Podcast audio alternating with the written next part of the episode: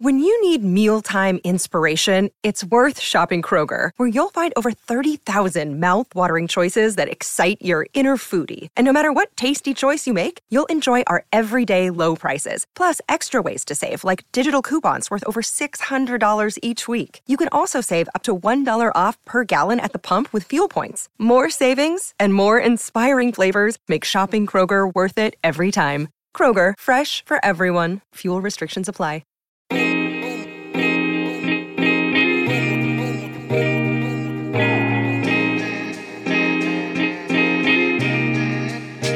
Hello, and welcome to Judge Jesuitical, a podcast from America Media for saints and sinners. You can join us each week for honest conversations about the Catholic Church and our world today, often over drinks. I'm Ashley McKinless, and I'm joined by Zac Davis. Your former roommate, Yeah. still podcast co-host. Oh, it's so funny. We were just saying we haven't seen each other. It felt like two I know. weeks. We went th- uh, 30 days of living in very close quarters, and then it's been two weeks. So, how you been? I've been sick. Um, So you were. I I held on while we were in Rome. You kind of caught uh, something Yeah. towards the end there. Um, it eventually came for me. Um, so uh, please send uh, vitamin C if you're listening to this.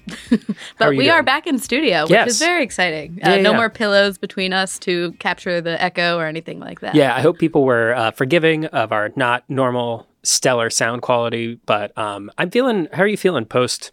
Synod, post back from Italy. Uh, it was a shock to walk into fall in New yeah, York. no, it, yeah, we had summer in Italy basically all October long, and we got back, and I was actually very happy to see some color on the leaves, some briskness in the air. We got back right, right in time for Halloween, so seeing all the kiddos going around in their their Yeah. costumes. I can't. Yeah, that, I like went, got straight off the plane and handed out candy. Nice. Um, a little bit of distance. How you feeling about the the synod overall? it seems like a different life. like it was a year ago living in Rome. But as in terms of the synod overall, I really do feel like something clicked for me at some point during that month of like we've been talking about this e- event for 2 years and it's always been amorphous and like what exactly is going to come of this? And being there even though we had very limited access to what was happening in the synod hall just the pace of it the fact that it was a month long and imagining the people in the hall being together for an entire month long days just having to talk and listen like that is revolutionary in and of itself and from what we heard from participants it really was like a transformative experience so i came away hopeful for how this can translate to other parts of the church Yeah, I, I guess I've had um, maybe the opposite effect. I, I maybe started out more hopeful, and now that I'm back, uh, I was talking with someone who um, is a priest at a parish, and th- just kind of like someone who wants to bring the synod back, and they're kind of like, I don't even know where to start. And I was there, and I and I I, don't, I didn't know what to tell them, uh, Yeah. which was funny. So I think I I- I think there's going to be more coming out. There is I think some guidance coming. Hopefully, um, I think the bishops are going to meet and talk about this um, because the, the synod is not supposed to be over yet, right? We got this super long document um, that requires unpacking, requires more talking and more listening. I am excited to see what happens these next eleven months. Yeah, and like you said, they're supposed to be coming out with some sort of condensed worksheet that will like guide parishes in, in that work. Um, but this week we have someone that we actually talked to while we were in Rome. That's right. We're talking with our good friend Elizabeth Boyle about peacekeeping and the Sant'Egidio community. Yeah, so she is based in Rome, but she's been very involved in the uh, peace process in South Sudan. So she goes there every couple months to keep the peace talks alive. It's you know it's still a very fragile peace that has been brokered there.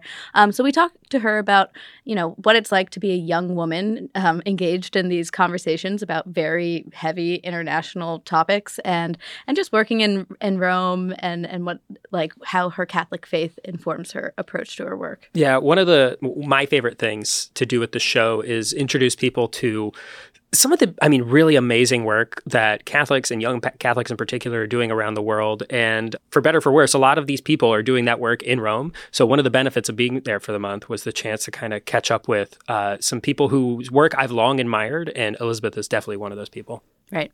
And in Signs of the Times, we're going to talk about Pope Francis's upcoming trip to Dubai for the COP28 meeting.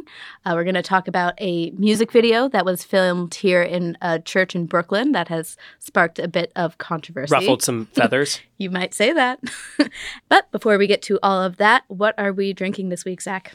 Uh, I'm going to try to do this without turning into my usual like wine snobbery podcast, but this was recommended to us by our guest Elizabeth Boyle. Um, we didn't bring this back from Italy, but good news is you can probably find this um, at your local wine shop. We are drinking a Lambrusco, which is this. Uh, slightly sparkling uh, red wine that uh, this one happens to be on the sweeter side uh, but they're not all like that um, i really recommend this if you're if you're having pizza i feel like this is a great pizza wine so uh, thanks elizabeth for the recommendation and cheers Cheers.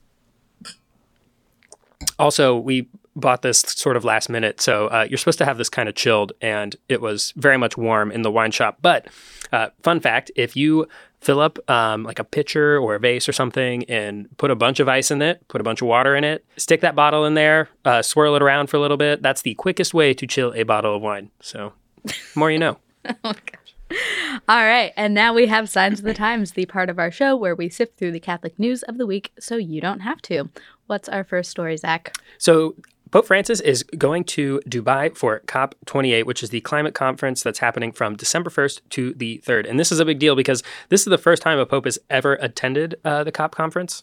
Yeah, so this is a meeting that's happened basically every year since 1995, and it's for people who have signed on to the UN's climate goals to come together and kind of assess the progress we've made, progress we haven't made and still need to make. So Pope Francis is going, and you might remember back in 2015, before the big Paris or Paris conference, um, Pope Francis penned his famous encyclical Laudato Si um, a few months before that gathering, and it was seen as a really important intervention, giving kind of moral force to that meeting that led to the Paris agreements. And just a couple months before this COP28 summit, he he did a follow up to that document. That's right. The new follow up is called Laudate Deum. This came out while we were in Rome, and I'll admit I, I have not even had a chance to really get into this, but we're going to do some more of that because it does it, it is a really important document, especially coming ahead of these meetings. Um, but this year's summit in Dubai is also notable because it's got faith leaders coming from a lot of different uh, faith traditions. So in addition to Pope Francis, there's going to be an interfaith event running parallel to the COP28 summit, in which 70 faith-based organizations that are working on both interfaith dialogue and climate change are going to participate. So a lot of stuff coming up in at uh, COP28. And stay tuned because we're going to be following that. We're also going to take a chance to unpack Laudate Deum on this podcast, which we haven't had a chance to do yet. What's our next story, Ashley? Yeah, so a new music video uh, for the song Feather by the pop artist Sabrina Carpenter was released on October 31st. And some Catholic uh, people are not so happy about this video, which was filmed in a Catholic church in Brooklyn. So confession. I, I had no idea who Sabrina Carpenter was before this. Did you have any idea who this was? I did not. It made me feel old because this was a very popular video as Yeah. of it came out eight days ago and it has 5.5 million views. Yeah. But I did uh, look up her Wikipedia and fun fact, she is the niece of the person who does the voice of Marge on The Simpsons. Oh, that's interesting. I, I also Wikipedia'd this because, you know, I do my research before these pods and uh, found out so she starred in uh, Girl Meets World, which was sort of the reprisal of one of my favorite shows, Boy Meets World. Great one. Uh, I, I don't think that one was as successful, Girl Meets World, um, but it seems that Sabrina Carpenter has found fame, if not in the Diocese of Brooklyn. Yes. So just to give you a sense of what this music video and song is, so it's a song about all the all the men and boys who have hurt Sabrina in in her romantic past, and in this video, she imagines them all being killed in one way or another. So it's a very like campy horror themed video where these men are dying, and then it ends with her showing up at um, this church. It was the uh, Blessed Virgin Mary Church in Brooklyn. It's a historic 19th century church. So, as you can imagine, it's very beautiful and it might tempt someone to film a video there. So, she's there for the funeral of the men who have spurned her th- over the years. Yeah, so f- uh, the song is Feather, and it's from her album Emails I Can't Send, which uh, for Gen Z people, I think is all emails. Um, so I'm not sure what the deal is with that. Um, it, as you said, it's got 5.5 million views. And we should say it's she's very scantily clad and there's violence and, you know, all So that. yeah, so a lot of people found this was desecrating a sacred space, and I think there is some merit to that argument. There's been a lot of follow up action. Uh, the the pastor uh, claims that he didn't know about exactly what was being filmed there, and so he's sort of been relieved of his administrative duties Well, in yeah, the so it made its way all the way up to the to the bishop. So our our bishop, friend of the podcast, uh, Bishop Robert Brennan, um, launched an investigation into you know how exactly did this get approved, and they did find that you know while the the church didn't have the exact plan of what was going to happen in this video. They knew enough that they shouldn't have let it go forward. And so that's why the pastor was uh, relieved of his administrative duties. He's still the pastor of the church, but it's kind of under the, the care of an auxiliary bishop. Yeah. So in this past Sunday, Bishop Brennan blessed the altar again um, with holy water and celebrated a mass of reparation. And this raises, I think, an interesting just point of discussion because, you know, we've seen instances of real Catholic churches being used for filming other things. Um, and we're it seems like there is a policy in the diocese where people review scripts and scenes and things like that. It was unclear to me though what the line is and whether you're supposed to just kind of like use your judgment. Yeah, that is what I was thinking about because I think it's great that that popular culture sees the Catholic Church as this interesting thing that adds gravitas or in, or intrigue to to a movie and I wouldn't want all movies to be banned from churches. Like really famous movies The Exorcist uh, The Sound of Music was uh, filmed in an abbey. Um, so more recently Succession, Succession was, was, filmed at St Ignatius Jesuit Parish here in New mm-hmm. York City. And so I on the one hand kind of a blanket policy against any filming would be easier on pastors because you know a pastor isn't equipped to like read a script and decide well, like this is they, appropriate. I mean, they should be able to. Let's. I mean, but they're not going to read the entire script. like they're they're going to get a synopsis, and whoever's telling them the synopsis has an incentive to make it sound as anodyne as possible. Yeah, that's true. You should be equipped to read a script, if especially if you're going to be taking money for this. And that's the thing is, I think that for some of these parishes and churches, uh, they're paid a fee to have this thing be filmed here. You should be doing your diligence and figuring out what exactly am I saying yes to. That's true. Uh, we want to actually continue this conversation with people who are more equipped than us to have it because, as we said, we had no idea who this Sabrina Carpenter was. So, uh, for our Patreon supporters, we are going to have a bonus episode next week uh, featuring our O'Hare Fellows here at America, uh, Michael O'Brien and Christine Lenahan, uh, who are both writing about uh, the intersection of pop culture and Catholicism from different angles. Uh, so we're going to bring them on for a conversation and get their thoughts on this. So definitely stay tuned for that. And finally, we're ending on a sadder note you might remember our episode a couple weeks ago with Richard Gaillardetz. Um, when we were talking to him, he was battling a long bout with cancer, which he succumbed to on November 7th. Uh, so we were very, very sad to hear that news and wanted to just reflect on our, our short interaction with him. Yeah, we had this amazing conversation with him about you know what can change in Catholic teaching and what can't, and what you have to believe to be Catholic, and um, heard from a lot of our listeners about how much and or how important that episode was to them and how um, how it helped them make sense of their own relationship with the church. And I just came away from that feeling so grateful to have had the experience that so many of his students have had over the years. Um, you could tell just from talking to him what a great teacher he was. And as we were signing off, and after we stopped recording, you know, he took a moment to uh, very movingly, he just he thanked us. He said, "As someone who's probably stepped foot in the classroom for the last time, thank you for letting me be a teacher again." And I hope that it, there was some consolation found in being able to educate listeners here on the Jesuitical audience. So, just wanted to pray in Thanksgiving for Dr. Rick Gaillardetz, pray for his family, for their comfort and healing. Yeah, and I have to say, as a host, it was a really moving interview for me because I don't know, we were asking very seemingly simple and basic questions that you might feel kind of like like are too simple to ask someone as distinguished as as Rick is, but he answered them with like such nuance, but also in, in, an accessible way and with a lot of warmth. Like I, I would ask a question, and he'd be like, "Oh, maybe that's not the best way to frame it. Let me try to approach it from a different angle." That was like a thousand times better. Mm-hmm. Um, and so, just yeah, like you said, you could tell he's someone who found his vocation in teaching and communicating with young people, and it was a real honor to get to talk to him in his in his last weeks. So, if you haven't listened to that conversation, it's just a few episodes back in your feed, and it is well worth your time. And now, stick around for our conversation with Elizabeth Boyle.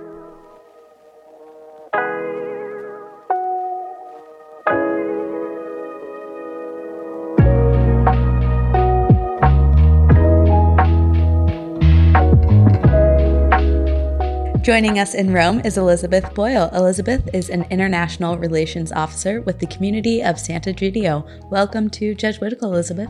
Thanks. Good morning. Happy to be here. It's so good to be with you. Um, so we we've met and hung out before. A good friend and our former coworker Kevin Jackson introduced us a year ago, and then we just like ran into you on the streets in Trastevere, which felt very providential. It, it seemed like you were doing some important work, but you took time to say hello, and we were like, we have to get Elizabeth on the show.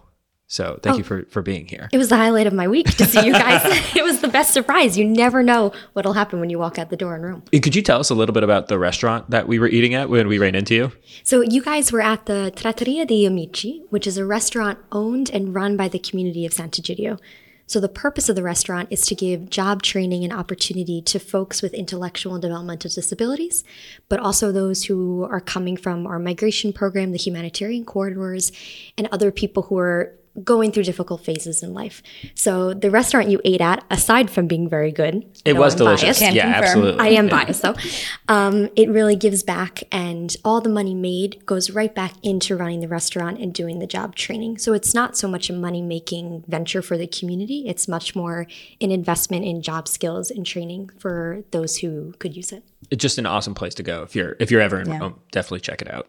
All right. So, how does a 25 year old woman from Salt Lake City end up doing global peace work in Rome? What's your background? How'd you get here? Oh, well, that's a nice million dollar question. no, I think so. I, grew, I was born in Salt Lake, but I grew up mostly um, in New York City and on Long Island. And since I was really little, for some reason, felt drawn to peace work, though as a 10 year old, I had no idea what that actually meant. So when I was choosing colleges, I knew I wanted to go somewhere where I could study peace, not war and not conflict studies, but explicitly peace. So the University of Notre Is Dame. Is that like a divide? Like sometimes you have like, oh yeah, when you're looking for peace programs, it's actually like war and conflict programs? Completely. It's a big divide. And there's a lot of differences between the two. I, I can imagine. Oh, yes. so I, I chose the University of Notre Dame because they have one where, of the best. In Indiana. I'm sorry. sorry. so you chose the University of Notre Dame, a small Catholic school in Indiana. Exactly. Yes. Exactly. With a decent football team, depending on the year, um, because they had one of the best peace studies programs in the country. And as you were saying before about the divide, so for example, within peace studies, 85 to 90% of my classmates were always women.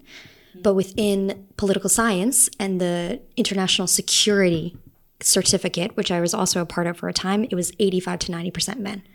So it's this very clear divide in the field that when you talk about war and violence and strategic programming, that's a man's role and job. But when you talk about peace, that's a weaker side of resolution. So that can be left to. And, it, and it, plays out in just who Completely. signs up for the programs Completely. in the classes. Unintentionally. Uh, you would have no, it's not that one is marketed for women and one isn't. It's just how we've been trained to think about these things. And then you see it on the international stage, right? Who's sitting at the table making the decisions about peace negotiations and declarations of war.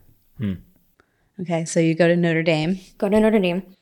What happens next? Study peace and um, political science, but I get particularly interested in the role of religion because I think oftentimes we make it too much of a black and white issue. That, um, I mean, we all, growing up in the States, post and during 9 11, we know what happened when we label one religious group as a complete evil, violent terrorist movement.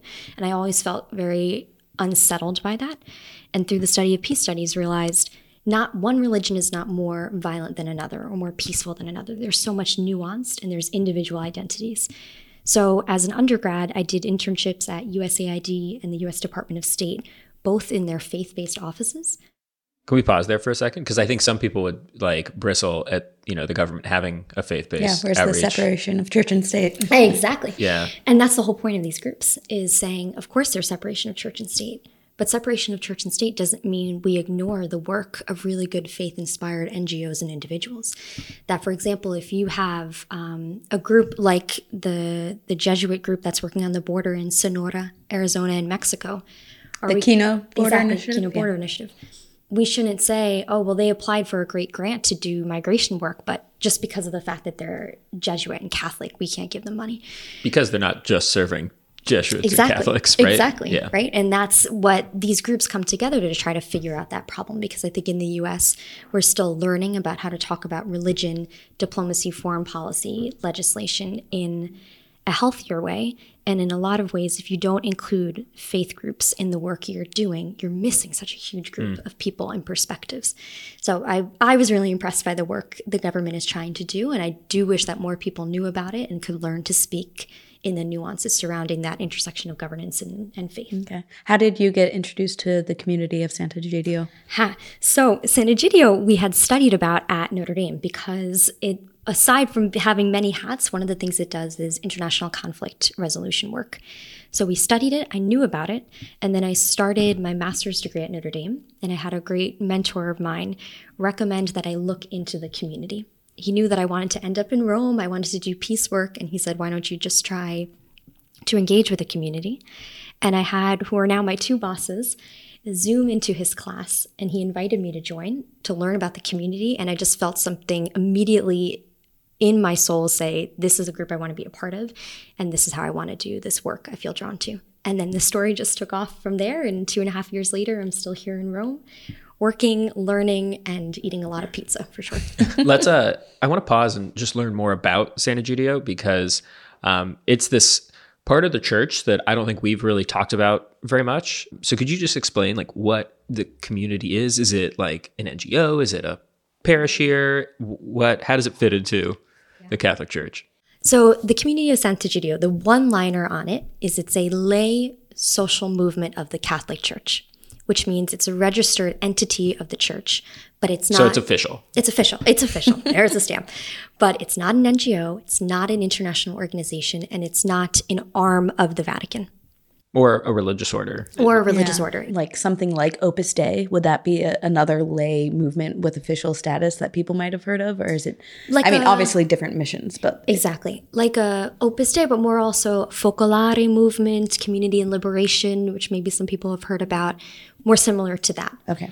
um, in the sense of the bulk or almost everybody who's in Sant'Egidio is a lay person. So the easiest way to describe it, and I'll steal this from Pope Francis, is this description of the community as the community of the three P's, which is prayer, peace, and poor. So, in terms of prayer, since the very beginning, when the community was founded in 1968 by a group of high school students in Rome who were uncomfortable with not the direction the world go- was going in, but this idea that they were taught to read the gospel and go to church and pray it, but they felt that nobody was compelling them to put it into action. In the sense of why are we reading about being with the homeless and feeding the poor, but we're not doing that. And this was coming at the convergent time of the Sessantotto, which was this social movement throughout Italian universities and schools, hmm.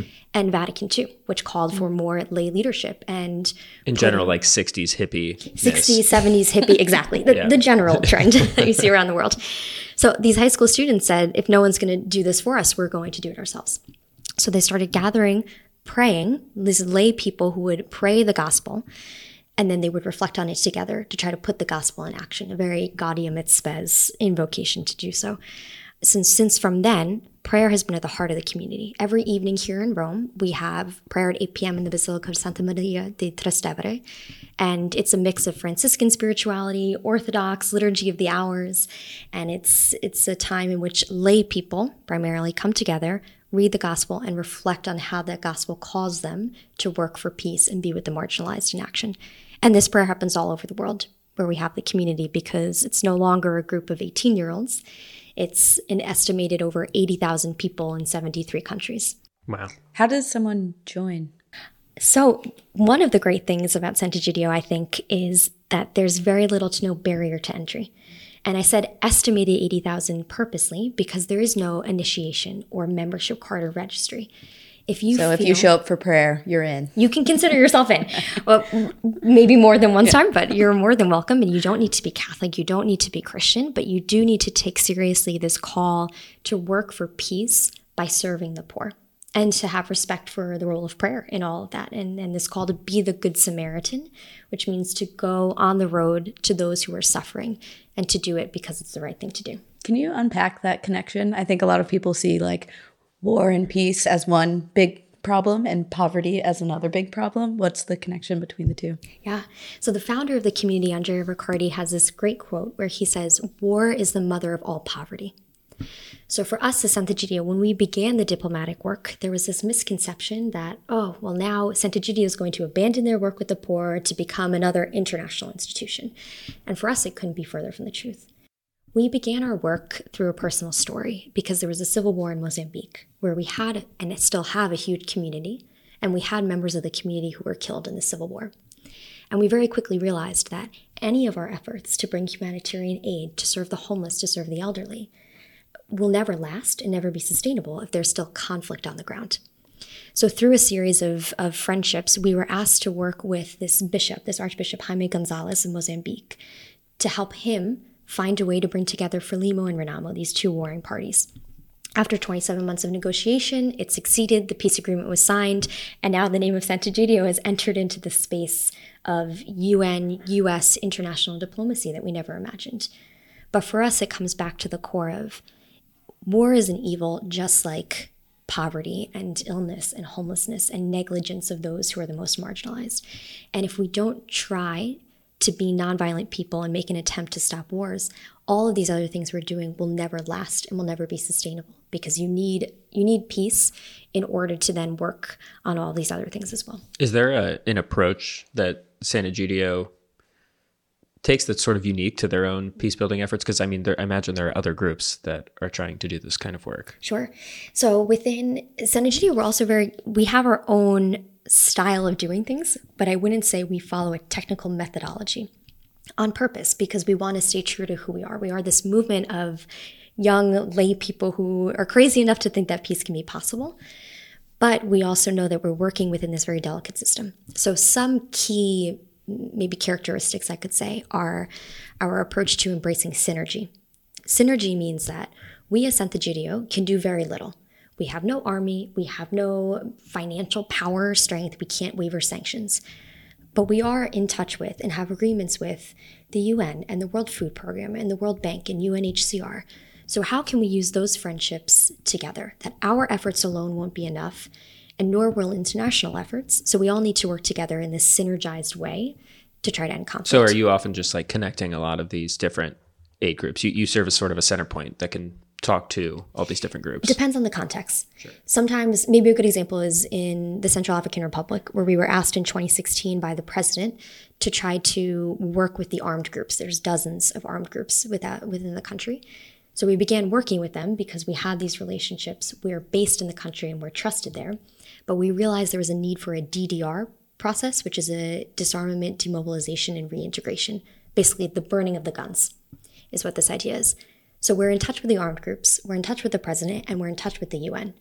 So we were able to come up with a campaign throughout the country with civil society groups to work with the United Nations to do the disarmament, and it was successful. Because hmm. we as Sant'Egidio can't do disarmament, we don't have that power.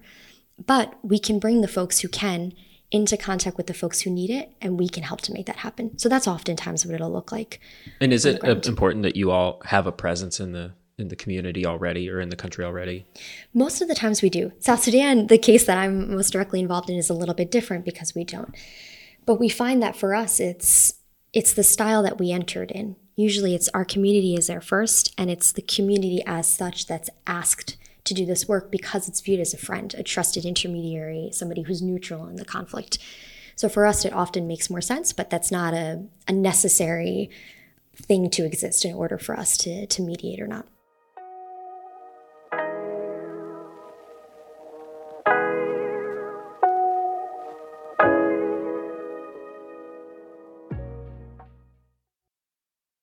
With Kizik hands free shoes, motion sounds something like this. Kizik helps you experience the magic of motion. With over 200 patents and easy on, easy off technology, you'll never have to touch your shoes again. There are hundreds of styles and colors, plus a squish like nothing you've ever felt. For a limited time, get a free pair of socks with your first order at kizik.com/socks.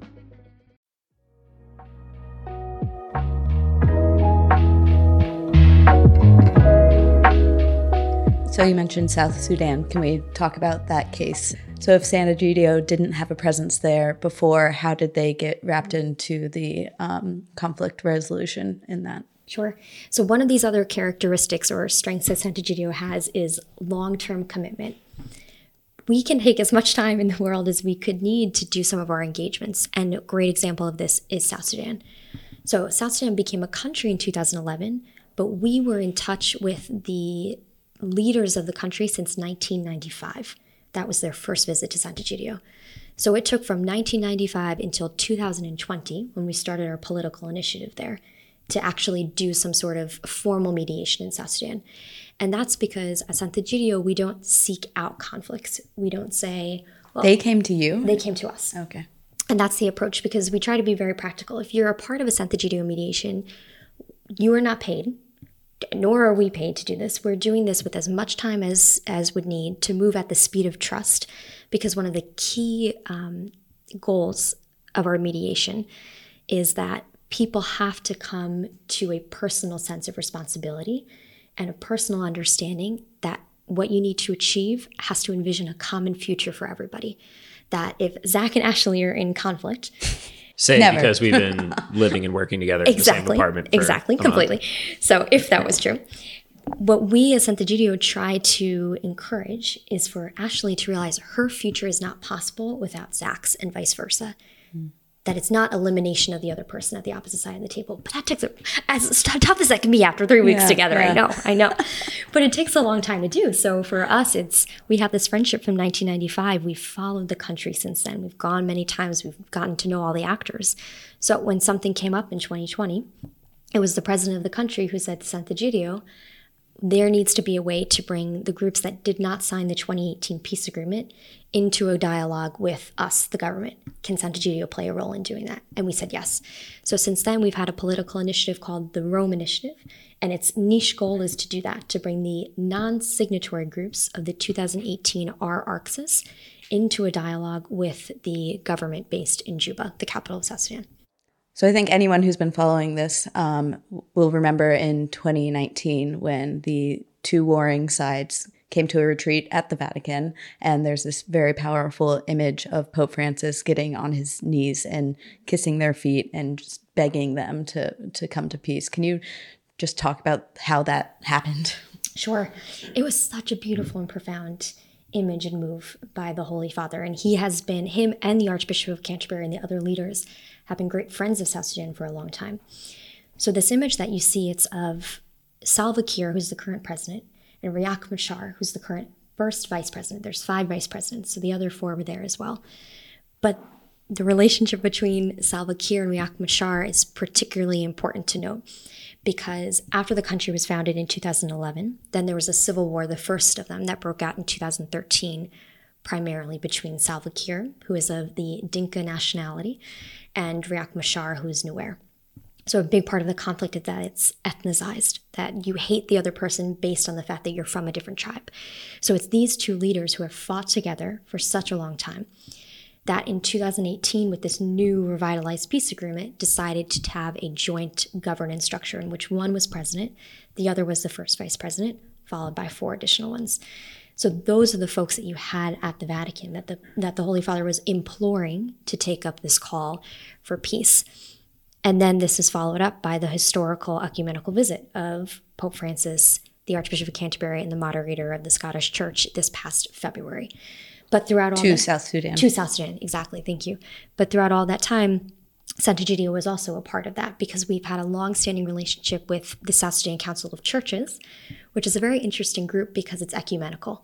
It's 10 Christian churches together, including the Catholic, who refer to themselves as the church.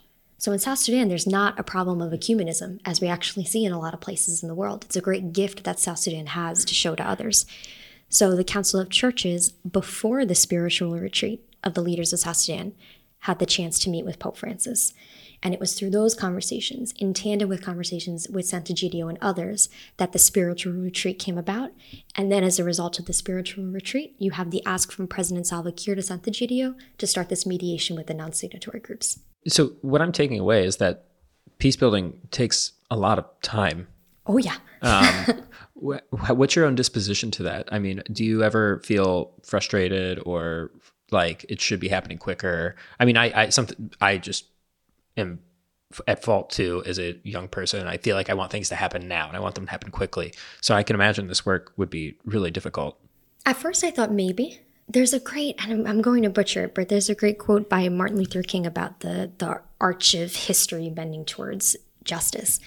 And I think over time, I became more aware also that things do take a long amount of time. That if you want to do something right, it's not going to happen overnight. You can't imagine a country that was founded in 2011 by 2023 to have a perfectly functioning governance structure with no issues when you have history of conflict and trauma to work through.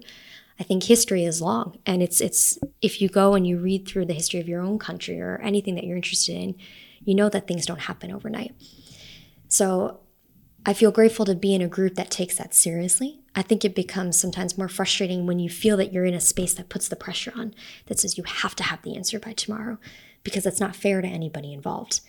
So, sure, sometimes it would be nice if things move faster, but I think if we are to work for a peace that lasts and that's sustainable and that addresses historical trauma and harm, it can't be done overnight. But you see this idea of having to take history seriously and moving slowly, not only in South Sudan, but in Central African Republic, in Israel and Palestine, in South Africa, in also Ukraine and Russia. These things didn't happen overnight, and the solutions themselves can't come overnight. So there's a need to learn patience but I think what young people can add to this is the focus on being bold. That because we're young, because we're new to this spaces, sometimes we're a little bit less, maybe jaded is the word for it. So young people can call for bold, respectful actions that sometimes folks who've been in the space for a long time and have seen a lot of hurt and harm are not able to to put energy into in the way they would like to. So I would say for us as young people, it's let's respect the fact that this takes a long amount of time to be done well but we can also be bold in some of the things we're calling for. Did you go to South Sudan when the Pope was there? Yes. So I've been, I go about once every two or three months. Wow. So a lot more to South Sudan than back home to the States. Um, and it's just, it's such a blessing to get to know. It's not something I'm reading about on paper, but it's let me go and have a meal with my friends who are from there. Let me hear from the folks my age about what it means to be South Sudanese. Um, and the visit of the Pope was particularly. Yeah, what did that profound. mean to people? Oh there? wow! It was people would say that this is the first time since independence that I have felt free. You have a gathering of more than 100,000 people, which in South Sudan is unimaginable. Movement is so restricted, people are under so much fear that it was such a great example of gathering together isn't a violent thing. Actually, can be a very peaceful thing. And the Pope and the Archbishop in particular specifically spoke to the role of young people and women in working for peace. And I think a lot of folks, young folks that I had spoken to before, were worried that the the event would come off as an endorsement of some of the less positive things going on in the country. But they left. They didn't wait for everything to be perfect to make their trip. Exactly, which was purposeful. And I think that was what the young people needed that somebody saying, We see you where you're at, and we see your country where it is. And we also recognize that the hope in the future is in you all. So we are here for you. We are here for the mothers. We are here for the children who are putting themselves on the line for peace every day. And that was what I understood most young people took away from it. And also this idea of we have to combat this evil of tribalism, which is what I was saying before that if you are a Shilluk and Zac is Dinka and I'm Nuer, you're taught from the moment you're born to hate the other person on the basis of their tribe. But that doesn't need to be the case. But the people who are going to break it psychologically are those who are just entering into that mindset. And what has happened since that visit? Because I think a lot of people will look at that and be like, okay, did it work? and everybody wants to see fast yeah. resolutions, uh-huh. right? They want to see another peace agreement signed. I am finding most hope in it by looking at the civil society. I am seeing a lot of hope in the civil society. So the last time I was there, um, in June, I was with a group of young people from all different tribes. And they were doing their own self reflection on the visit. What does this mean? And what emerged from it is this idea of tribalism that we need to be the ones to say, no more are we going to let this rule the way we think about our neighbors and the way we do our work and act as people. We need to come to some sort of self understanding of what it means to be South Sudanese and to be proud of our tribe, not to use that as violence. So I have seen a lot more very smart and attentive social movement work going on, especially from young people, with the caveat of, unfortunately, the space for civil society is ever shrinking in the country. The other thing I would just add is it definitely has strengthened the churches there. It's strengthened that spirit of ecumenism. It's really brought them together. And you probably just saw that one of the new cardinals announced was Stephen Ameyu Mulla, who is the Archbishop of Juba. And this is a huge thing for the church there and for the international vision of South Sudan. So, those for me are really positive signs. Um, but of course, there's still difficulties in terms of political settlements and infighting and what that looks like, especially in the lead up to potentially elections in the end of December 2024. Hmm. I'm curious if you could offer any tips for integrating peace into your own spirituality, um, short of looking forward signing up for your local Sant'Egidio chapter. Well, you should definitely do that, Zac. Thank you so much. um, but I also think this is a natural inclination of young people that you read the gospel, you're trying to put it into the context of your own time. At least I find myself doing that. And there's plenty of conflict. And there's plenty of conflict. But there's also not only international conflict, but conflict amongst friends. And maybe you're in conflict with your parents right now, or you're having difficulty with your lab partner at school. That this call to peace that's so rooted throughout the gospel is not just a call to sit around a fancy mediation table and try to bring warring groups together. It's a call to do that on a daily basis. It's the next time you're walking through New York City and you're with a group of friends to the bar, you don't ignore the person experiencing homelessness on the side of the street. You say, let me take five minutes and have a conversation and ask how they are. It's these little things that will result, I think, in this revolution change of heart to be peacemakers because everybody has the capacity to be a peacemaker. But I find that it's much more dangerous and difficult to say yes to peace, and it's much easier to say yes to indifference and avoidance and violence. So, taking the Gospels and saying, I can put this concretely in action in my life by things that seem really small, but actually make a big difference. How does doing that in community shape things. Because I've I've seen our friend Kevin Jackson do exactly what you're saying stop and take time to talk to someone who is sleeping on the streets. And like even just uh, if I was by myself I was like I, I wouldn't know how to do it. I'd be nervous. And so like the idea of having other people whose example and just like friendship you can rely on seems like it would be really helpful. Yeah. and I think that's one of the great gifts of the community right? for myself when I met it I've grown up in New York City and Long Island and as a young woman, you're taught certain things, or you're told certain things about. If you're walking on the street alone, you have to be very careful, or there's places you don't go, or there's people you don't speak with. But it wasn't until I started joining Sant'Egidio that I actually, and I, I feel embarrassed to say it, but this is the truth, that I would stop and speak with those folks. But I was able to do that because I was in community. And I learned from the example of people like Kevin and others how to do it until I could then go and do it on myself and now I can do it with others as I'm here in Rome. So I think the community aspect is key. Also, because none of us exist alone. I think we learned that so much during the pandemic. We crave community and to be around each other. And service with others is the same thing. At the end of the day, you're entering into friendship. Friendship is so much more beautiful when it's even more than two people, when you feel that you have a community of folks surrounding you. So I would encourage people, especially those who are a little bit wary, to enter into this approach of peace building do it in community. Go with friends, go with neighbors, go with family members. It's maybe the best way to, to start getting to know people. I'm curious if you see anything happening with the synod on synodality that is relevant to peace building or community building. What are your hopes for what's happening here in Rome this month? Sure. I'm, I'm very excited for the synod. I I really appreciate the intentionality that they've put behind so much as it seems. Obviously, I'm on the outside of it, but to me, it seems that there's intentionality not just in the people that they're picking, but also in the physicality of the space and the way they're doing things, which for me is reminiscent of peace work. So, for example, at the synod right now, they chose specifically to have round tables, no speaker at the top. The way that everything is set up is to make it feel like you're all on the same level. For us at Santa Sant'Egidio, when we were doing a negotiation for Mozambique, we chose to have that negotiation in a room that didn't have windows because the groups that we were working with were so traumatized by being in the bush for war that anytime they heard a car going by on the streets of Trastevere, they thought it was somebody coming to attack them. And in that sense, that physicality of the space becomes so important. It becomes as important as the agreement you're trying to work on. And I think the synod organizers are attuned to that as well. That if you try to do it physically in the way it's been done in the past, it already sets up a wall of who gets to speak, who doesn't, and what we're working towards here. So I think that's promising. I think there's fantastic young people who are there at the synod, and that gave me great hope that they're trying to bring um, a new perspective to this. And I think it's a call also for communities and groups around the world. My understanding is the hope of the synod isn't just to say, we're doing this in a big fancy room in the Vatican for three weeks and that's it. It's to call all of us to walk this synodal path, which I think inherently means learning to put listening above speaking, learning to take seriously the opinion of someone else, not just assuming that yours is the only correct one in the room and has to be the strongest. And I think that is absolutely key for peacemaking work because if you, the mediator, enter in and think that you have all of the answers and resolutions, you're going to you're fail. describing how I show up to work every day. Exactly. No. so Zac, again, this is a personal mediation approach here.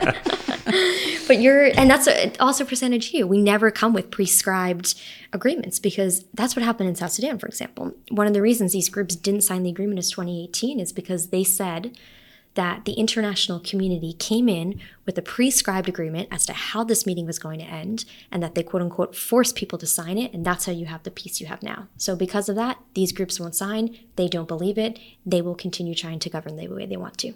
And it's similar in the Senate. If you come in with a prescribed idea of how this is going to work, exactly what we're going to answer and how we want the responses to be, is that very synodal? I don't think so. So all right. Well, Elizabeth, thank you so much for coming here, working out Zac and my conflict, and addition to Perfect. all the work you're doing in South Sudan. Um, we do have one final question for you that we ask all of our guests, and that's uh, if you could canonize anyone, living or dead, Catholic or not, fictional or real, who would it be and why? Somebody who I've been reflecting on a lot recently is Father Michael Judge, who I know folks are working on his canonization now, but I think particularly as a young person who was living in New York City during 9 11, as something that's shaped my approach to the work I do so much. I think he's such an example of what it means to be to be Catholic and to say I'm going to serve the poorest of the poor and I'm going to put myself on the front line, and that's what martyrdom, quote unquote, looks like in the 21st century. So that's that's And what I would say. He was a chaplain for the fire department who ran into the falling towers and lost his life. Exactly. And there's this image of him kind of as the modern day Pietà of them carrying him out of the rumble. He is they they quote him as the first person who died in the attack and then they laid his body on the altar there. But he did service with HIV AIDS patients, with the homeless, with the elderly. He did incredibly radical work in New York City up until that day. And I think that legacy that he sets, especially for young folks, um, and in New York right now, as New York is changing a little bit, is a really powerful one. All right, St. Michael Judge. Uh, Elizabeth, where can people find out about the work that Sant'Egidio is doing? if you go online and if you Google Sant'Egidio, there will have there will be a website, and you can type in your postal code address, and it'll tell the community that's nearest to you. And just for American listeners, I can add that we are in Chicago, South Bend, Washington D.C., Boston, and New York are the main primary communities. All right, awesome. Thank you so much for taking time out of your day to come on. Bye. Thank you guys, really appreciate it.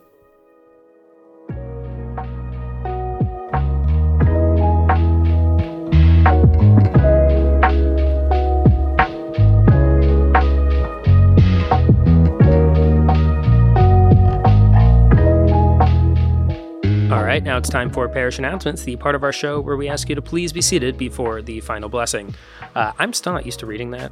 There's always an awkward pause when we start this. and I'm just looking at you, waiting I'm for you to talk. Because you normally introduce all the segments. We gave me one, and I can't get it right. Uh, but couple uh, huge thank yous to give this week uh, to some new Patreon supporters. Um, as you know, we've been posting some bonus episodes uh, from our time in Rome, and we're not done yet. We've got a great conversation that we had with some students from Fordham University who were taking a class in synodality, and so part of that was actually going to Rome uh, to experience some of the energy around the synod while it was happening. And they took some time out of that visit to chat with us about what synodality means to them. And honestly, I was blown away by their perspectives. Yeah, honestly, they were more like steeped in synodality than than even I was. It was really impressive, and they were excited about it, and it kind of reinvigorated me at kind of like a mid a mid month slump at the synod to hear from them and their excitement. Yeah. So if you're a person who's like, ah, will this make any difference? Are there any young people who in the church who care about this? We we have proof that there are, and they're on our uh, Patreon bonus episode. There will be a sample in this main feed that you can listen to.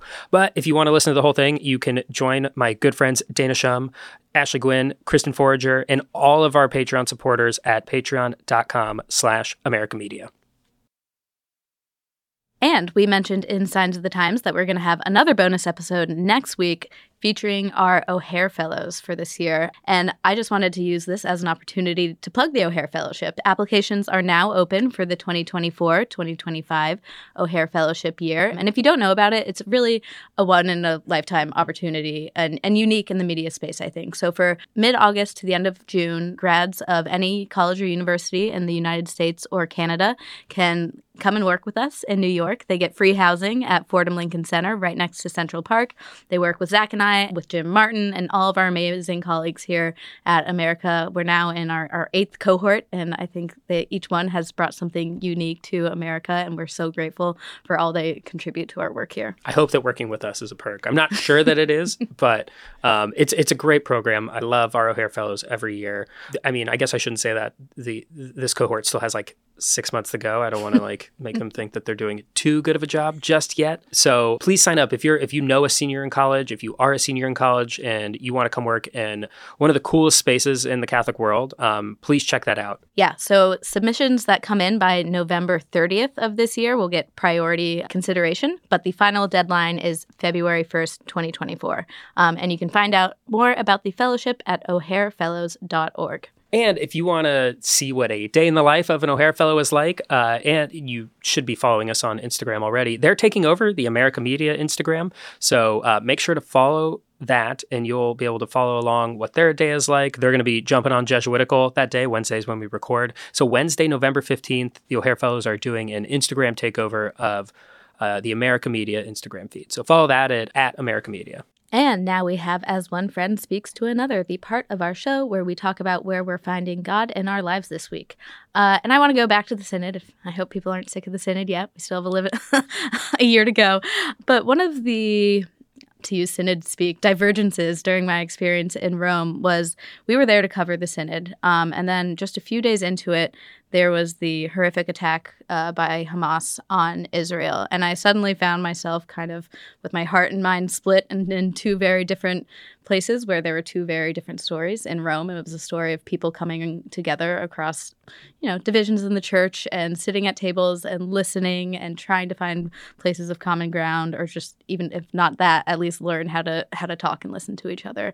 And then, you know, there are these horrific scenes coming out of Israel, and then these distressing scenes coming out of the United States and places around the world in in response to that attack. And I and for the first few weeks i was just like I, I don't know how to how to reconcile these things and then there was this moment during the last week of the synod where uh, at a press briefing that we went to cardinal schonborn he talked about how he had this conversation with the economist jeffrey sachs who he's he's not a catholic but he's interested in public policy and and where religion fits in that and he told the cardinal you know you know, if the UN Security Council just adopted this synodal method, maybe there would be world peace.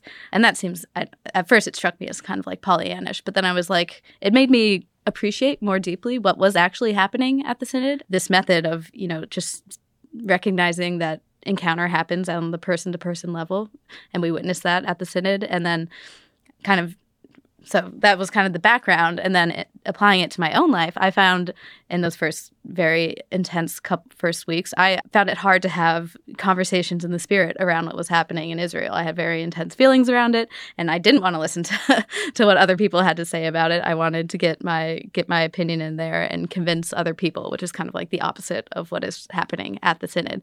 So it was just an it was an opportunity for me to to think more deeply about what this actually means in in my own life to approach things um, with a more synodal, listening, open spirit. Yeah, I mean, I think that's really important because, like, yes, synodality is supposed to transform the church and how the church operates, but it also should transform members of the church, right? Like, if we are levens for for active listening in the world. I mean, if that's the only thing that comes out of the synod is that Catholics learn how to be better listeners in the world and learn how to have better, harder conversations. Um, it's not meant to just be like, you're not supposed to have better, quote unquote, Catholic church conversations, right? I think like it should help you also be a better friend, a better son, parent, student, all these different things. Like if, if it works in the church, it should work outside of the church too, I think and it, it, also gave me an appreciation about of how how hard it is because mm-hmm. you know like when you're talking about something as contentious as Israel Palestine like that's really hard but it's also when you come to things about the church. Like people this is their faith. This is they've invested a lot in it. So th- those conversations are hard. So the people who went to the synod and the people who participated at the local level like they gave a lot of themselves and they risked. Um, it's a risky thing to be open and and to go into something presupposing the best of your of the person you're talking to and and just seeing them as a person first before any of their ideas or arguments so that's something I'm going to be taking with me from the synod for sure. Um, and so, listeners, I would I would encourage you to like think about those conversations that you've had in the past or want to have in the future that are hard and that require letting your guard down and being opening open to ideas that you might find really challenging to your most fundamental beliefs and even your identity and and just uh, just practicing that synodal way in, in the next couple months as we approach the second session. It's a great idea. All right, I'll get us out of here. Jesuitical is produced by Sebastian Gomes with production assistance from Michael O'Brien, Delaney Coyne, and Kevin Christopher Robles, who is also our sound engineer. Faith formation provided by Father Eric Sundrup. You can follow us on Twitter at Jesuitical Show. You can find us on Facebook at facebook.com slash groups slash Jesuitical. Please subscribe wherever you get your favorite podcasts, and if you're on Apple or Spotify, leave us a review. Jesuitical is recorded in the William J. Loschert Studio at America Media in New York City. For America Media, I'm Ashley McKinless with Zac Davis. We'll see you next week.